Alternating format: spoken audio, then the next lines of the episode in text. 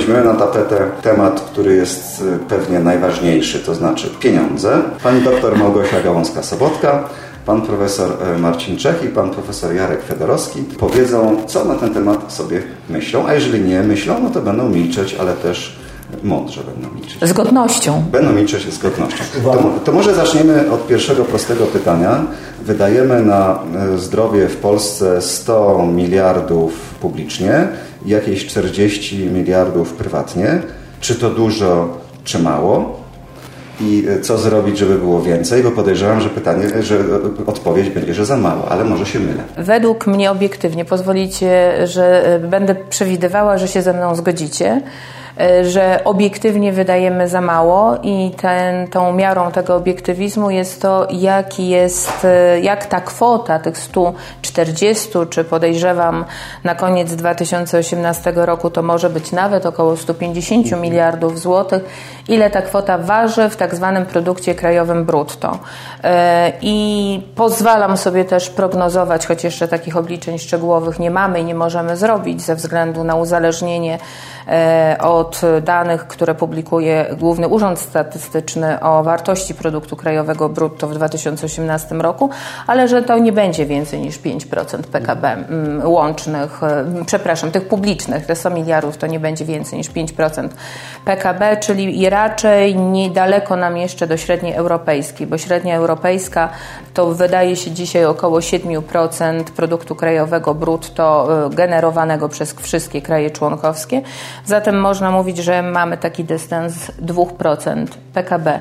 E, ja lubię bardzo tą dyskusję o tym, ile wydajemy w odniesieniu do produktu krajowego brutto. E, no i my się skoncentrowaliśmy przez ostatnie lata o tym, żeby to było właśnie ta średnia europejska, podawano 6-8, dzisiaj wiemy, że to pewnie już wyżej. Natomiast mnie zdecydowanie bardziej jako ekonomistkę interesuje to, jaka jest wartość nakładów na zdrowie liczona na jednego mieszkańca, czyli tak zwane wydatki per capita, per, per capita, PKB per capita. E, no i tu rzeczywiście e, nasza pozycja względem innych naszych europejskich sąsiadów, partnerów, e, współtowarzyszy wygląda chyba jeszcze gorzej, bo osiągnęliśmy poziom około 2000 dolarów, co biorąc pod uwagę, że rynek zasobów niezbędnych do wytwarzania usług zdrowotnych stał się rynkiem otwartym. Można powiedzieć, dosyć takim zglobalizowanym, czyli coraz bliższe są ceny różnych e, zasobów ludzkich. Ostatnie podwyżki wynagrodzeń też nas mocno zbliżyły jednak do poziomu jakiegoś tam godne, bardziej godnego e, na rynku pracy, e, ale technologii tych lekowych, nielekowych, organizacyjnych, informatycznych to sprawia, że za te 2000 e, dolarów na jednego e, mieszkańca pewnie możemy kupić mniej niż e, nasi czescy sąsiedzi czy, czy Słowa, Słowacy. Węgrzy nawet są bardziej, powiedziałabym, chętni i skorzy do tego, żeby więcej inwestować na no zdrowie. Tak, no ale z drugiej strony 100 miliardów to jest kupa kasy. No. Ludzie. No. Jak ktoś mówi, że 100 miliardów rocznie jest mało pieniędzy, to ja już nie rozumiem. No. 100 miliardów to jest pewnie kupa kasy, yy, tylko że yy, zależy, co chcemy za to yy, finansować. Te technologie nie stają się coraz y, tańsze, tylko stają się coraz droższe, czyli po tej stronie zasobowej, jak y, mówiła Małgosia, no my mamy tak naprawdę drożejące technologie lekowe i nielekowe, których jest coraz więcej i e, z którymi też jesteśmy rozglądając się dookoła, nawet tylko w tej Europie Środkowej do tyłu. E, drożeją koszty pracy profesjonalistów medycznych.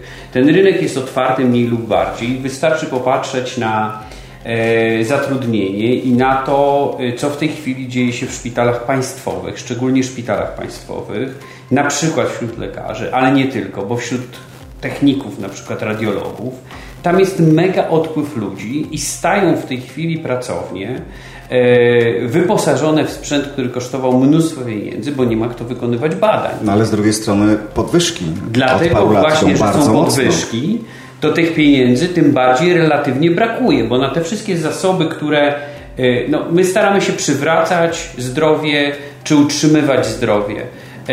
no i, i, i, to utrzymywanie, ten proces ma określoną cenę. Po drugiej stronie są zasoby, za które musimy zapłacić. Informatyczne, finansowe, ludzkie. Akurat rozmawialiśmy o ludzkich, ale infrastrukturalne i tak dalej, i tak dalej, i tak dalej. Mi się wydaje, że oprócz tych elementów, na które zwróciła uwaga, uwagę Małgosia, My oprócz tego, że tych środków jest obiektywnie za mało i mamy jakieś dochodzenie do tych 6% zapisane prawie być może to troszeczkę będzie więcej, e, to śmiem twierdzić, że e, potrzeby będą jeszcze wyższe i że my e, jak się będziemy zbliżać do tego 2024 roku, to powiemy sobie, kurczę, może my powinniśmy o 9% tak naprawdę rozmawiać, bo mhm. nie wiem, czy średnia europejska już wtedy nie będzie w okolicach dziewiątki, no, bo ona cały czas rośnie. No dobrze, ale czy to nie znaczy, że podwyższanie pieniędzy to tak naprawdę chodzi o to, że będziemy zwiększać płace, i co z tego, że chirurg będzie zarabiał dwa razy więcej niż zarabia dzisiaj? Czy on wykona więcej operacji? Czy te operacje będzie lepiej wykonywał? No, no na pewno nie będzie wykonywał więcej, na pewno nie będzie wykonywał lepiej, no bo są, jest pewien limit tego ludzkiego, y, ludzkiej wydolności, ale, ale, ale chociaż będzie ktoś, kto będzie te operacje wykonywał, bo inaczej to ten chirurg będzie albo w polskim sektorze E, prywatnym bądź abonamentowym, bądź przyszłym ubezpieczeniowym, albo będzie za granicą i doprowadzi to do dalszych nierówności w zdrowiu, a być może również do wykluczenia e, zdrowotnego części społeczeństwa polskiego. A tak bogaty i cywilizowany kraj, mieniący się y, krajem europejskim, nie powinien w ogóle w tamtą stronę, moim zdaniem, skręcać. Wracając właśnie do tych porównań szpitali, to to może być dla części naszych słuchaczy porażające dowiedzieć się, że y, największy polski szpital, y, Kraków, Uniwersyteckie mm, Centrum Kliniczne, Szpital Kliniczny w, w Krakowie, dysponuje budżetem dziesięciokrotnie, dziesięciokrotnie niższym niż największy szpital w Berlinie, niemiecki. To są tego typu proporcje. My tutaj mówimy, czy powinniśmy wydawać 5-6%, że to jest trochę mniej, jak Małgosia powiedziała, 7%, to jest mniej, zgadza się. Ale tutaj mamy dysproporcje 8-10-krotne. To jest porażające, to jest porażające i za te pieniądze nasze społeczeństwo, nasi lekarze, też nasze pielęgniarki otrzymują e, dobrego wynagrodzenia porównywalnego z, z lekarzem. Znaczy nie otrzymują. Nie otrzymują. Oczekują, oczekują, oczekują. oczekują, mhm. oczekują. E, a nasi pacjenci oczekują, że ta pomoc będzie udzielona w sposób natychmiastowy, z użyciem najnowocześniejszych technologii.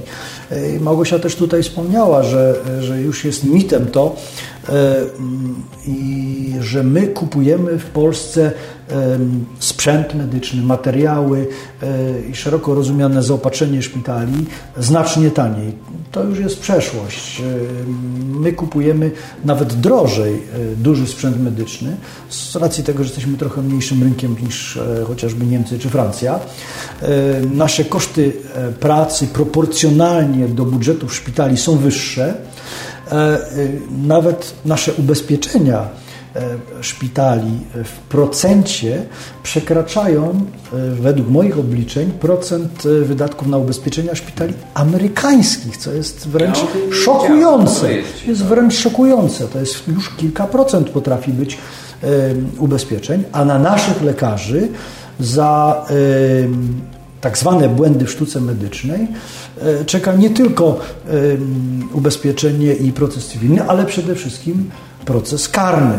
Więc, jest nowym, ruszającym dodatkowe rzesze potencjalne. Nie, nie, ale wracając, wracając, wracając do pieniędzy. Do pieniędzy. Jakbyśmy właśnie jeszcze chwilkę. Ale to no, też właśnie, rodzi koszta. Bo, ale bo Jarku, ty mówisz o sile nabywczej tych pieniędzy, bo dyskusja o tym, czy pieniędzy jest wystarczająco, czy to 100 miliardów to dużo, czy mało, to można rozpatrywać w jakby w dwóch wymiarach. Po pierwsze, ile za to można kupić i ty wskazałeś, że no niestety wcale nie możemy za to kupić więcej, bo coś tu jest taniej, dlatego będziemy korzystali właśnie z pewnej konkurencyjności polskiego rynku, zasobów pracy i tak dalej, ale również co za to chcemy osiągnąć. Czyli nie można pieniędzy odnosić tylko do ich siły nabywczej, ale również do efektu, który mają przynieść. I tu czy odpowiedź, czy my mamy wystarczającą liczbę środków na ochronę zdrowia, czy niewystarczającą, widzimy w lustrze wyników opieki zdrowotnej. Po pierwsze, mamy bardzo niską skuteczność w profilaktyce. Więcej, to ogromne, długoletnie niedofinansowanie ochrony zdrowia skutkowało tym, że my przez lata nie inwestowaliśmy w zdrowie publiczne, profilaktykę i stworzyliśmy tylko system medycyny naprawczej i opieki zdrowotnej, nie ochrony zdrowia, tylko opieki zdrowotnej. Po drugie, na drugim końcu tej, powiedziałabym, tego cyklu życia nie mamy zorganizowanej opieki długoterminowej. Starzejemy się najszybciej w Europie, a nie jesteśmy przygotowani do tego, aby skutecznie i godnie, dodam słowo godnie, zaopiekować się osobami starszymi, które ze względu na brak profilaktyki w młodości, no nie starzeją się zdrowo, no niestety nie starzeją się zdrowo. I trzecia rzecz, e, o tym, czy my mamy dużo, czy mało, może świadczyć również to, że te 100 miliardów, które dzisiaj mamy Narodowym Funduszu Zdrowia, większości ze składki ubezpieczeniowej, która wynosi 9%, My tak naprawdę, gdy ten system budowaliśmy 20 lat temu, przeprowadziliśmy obliczenia i analizy i wtedy uwzględniając ówczesne ceny zakupu zasobów potrzebnych do świadczeń zdrowotnych, e, skalkulowaliśmy go na 11%. Składkę zdrowotną określono, analitycy określili na 11%. do tyłu. Czyli wprowadzając na początku 7,5, potem po bardzo szybkim czasie korygując do 9, weszliśmy w system od samego początku niedofinansowany. Czyli płynnie przechodzimy do tematu, że skoro jest za mało, chociaż cały czas ja nie wiem, 100 miliardów złotych za mało. Tak, tak. No Powinniśmy dołożyć do tych 100 miliardów jeszcze 100 miliardów na dzień dobry, żeby dokonać tak zwanego kroku. Ja myślę, kroku że wiem do czego Krzysztof tutaj pije, mówiąc kolokwialnie. A mianowicie, że każde pieniądze można, i ja się zgodzę, każde można włożyć i każde można wydać lepiej. Y, I myślę, że. Po można dowolne pieniądze wydać na zdrowie. To prawda. A po drugie, można każde pieniądze wydać lepiej. I każde pieniądze można wydać I nie lepiej. tylko na zdrowie. Tylko Ale y, jedno zastrzeżenie. Y, sam pomysł może i jest atrakcyjny, ale pamiętajcie Państwo, że te zasoby musiałyby być gdzieś sensownie zaabsorbowane. I tutaj dochodzimy do trzeciego elementu. Ale jakie zasoby, przepraszam? Te, te 100, miliard, A, 100 miliardów, drugie które 100 ja miliardów. chcę dorzucić hipotetycznie Szpitalu. do naszego. No, y, właściwie odradzałbym dorzucanie ich szpitalu. Nie szpitalom. E, e, nie, nie szpitalom. Nie Dlaczego? Bo dochodzimy tak naprawdę, Małgosia powiedziała o wynikach zdrowotnych i tu jest pełna zgoda, że mamy tutaj duże rezerwy, mówiąc kolokwialnie. Czyli Małgosia mówi o tym, co zwiemy po angielsku outcomes. Mówimy o finansowaniu, czyli mówimy o stronie kosztowej, przerzuceniu finansów na stronie kosztowej, a gdzieś między nimi mieszka efektywność systemu.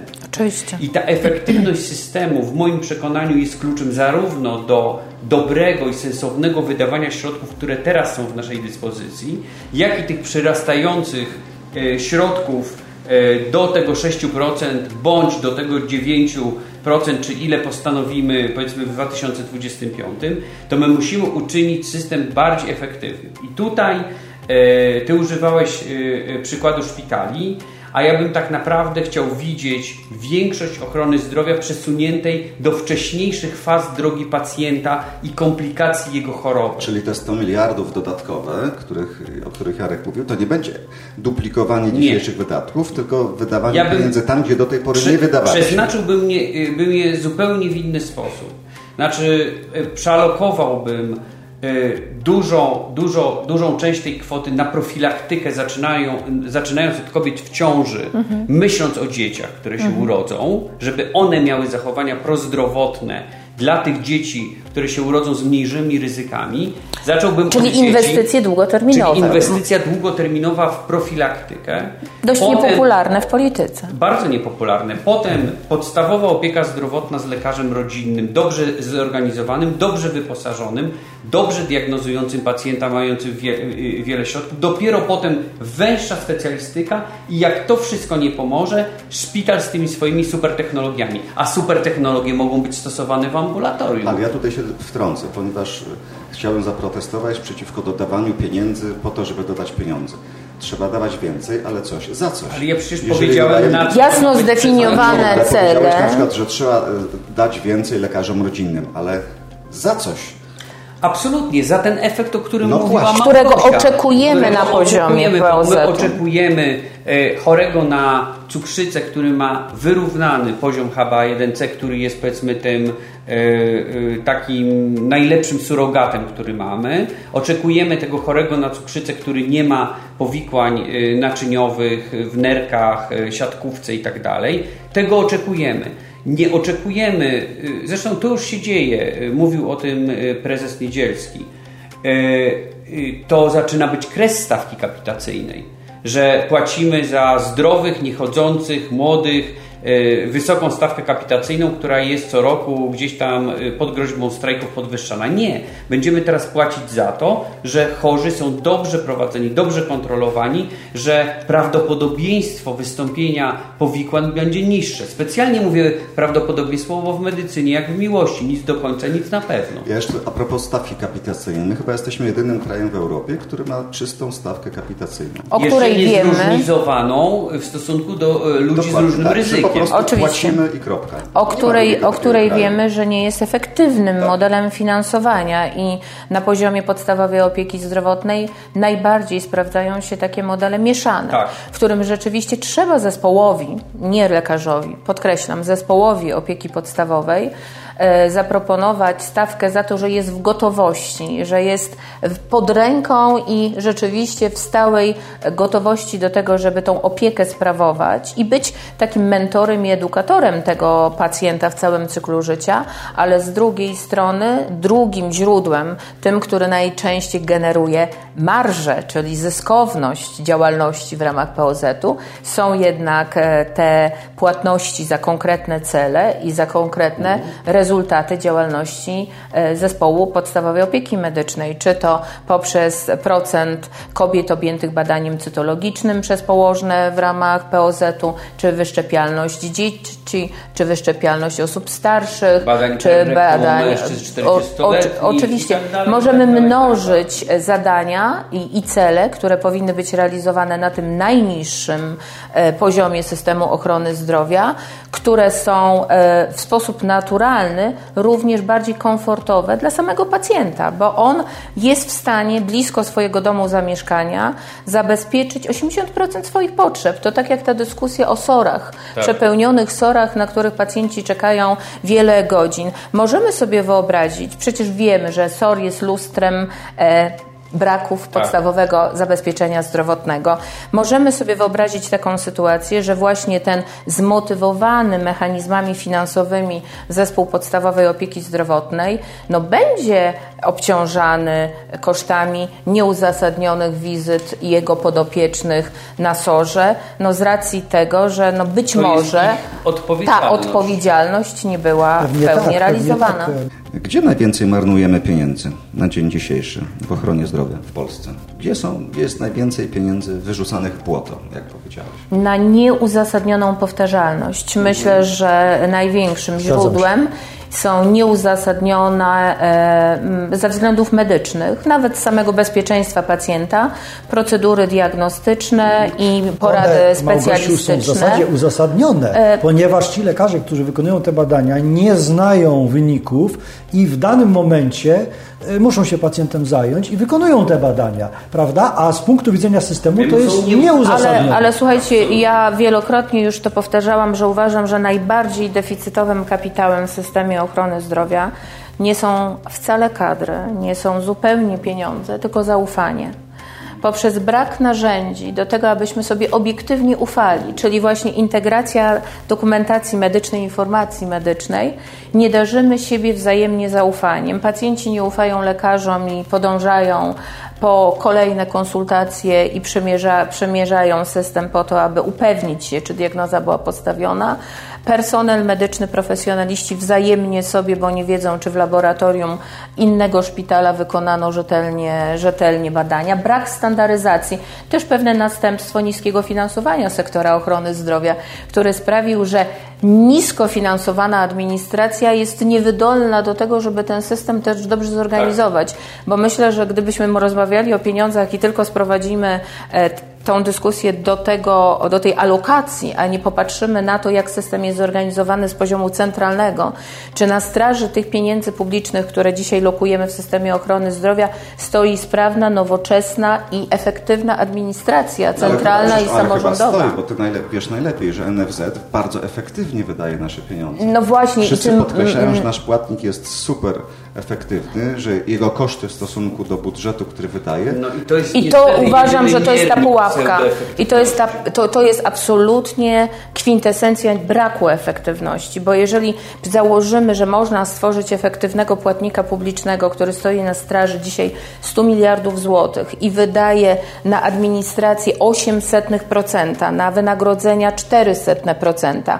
400% to jest dokładnie tyle, ile tak zwana pozycja inne koszty Narodowego Funduszu Zdrowia, a na te inne koszty składają się koszty dotacji na rodzącą się dopiero Agencję Badań Medycznych plus koszty wydania karty EKUS. Ja to tyle kosztują pracownicy. Małgosiu, jeśli pozwolisz, dorzucę administrację tą już bardzo centralną, czyli Ministerstwo Zdrowia, które jest najgorzej opłacanym ministerstwem, jeśli chodzi o płace E, e, tam, wszyscy byli pracownicy ministerstwa, o tym doskonale wiedzą. E, wszyscy byli pracownicy, niezależnie od szczebla, na którym pracowali, o tym doskonale wiedzą.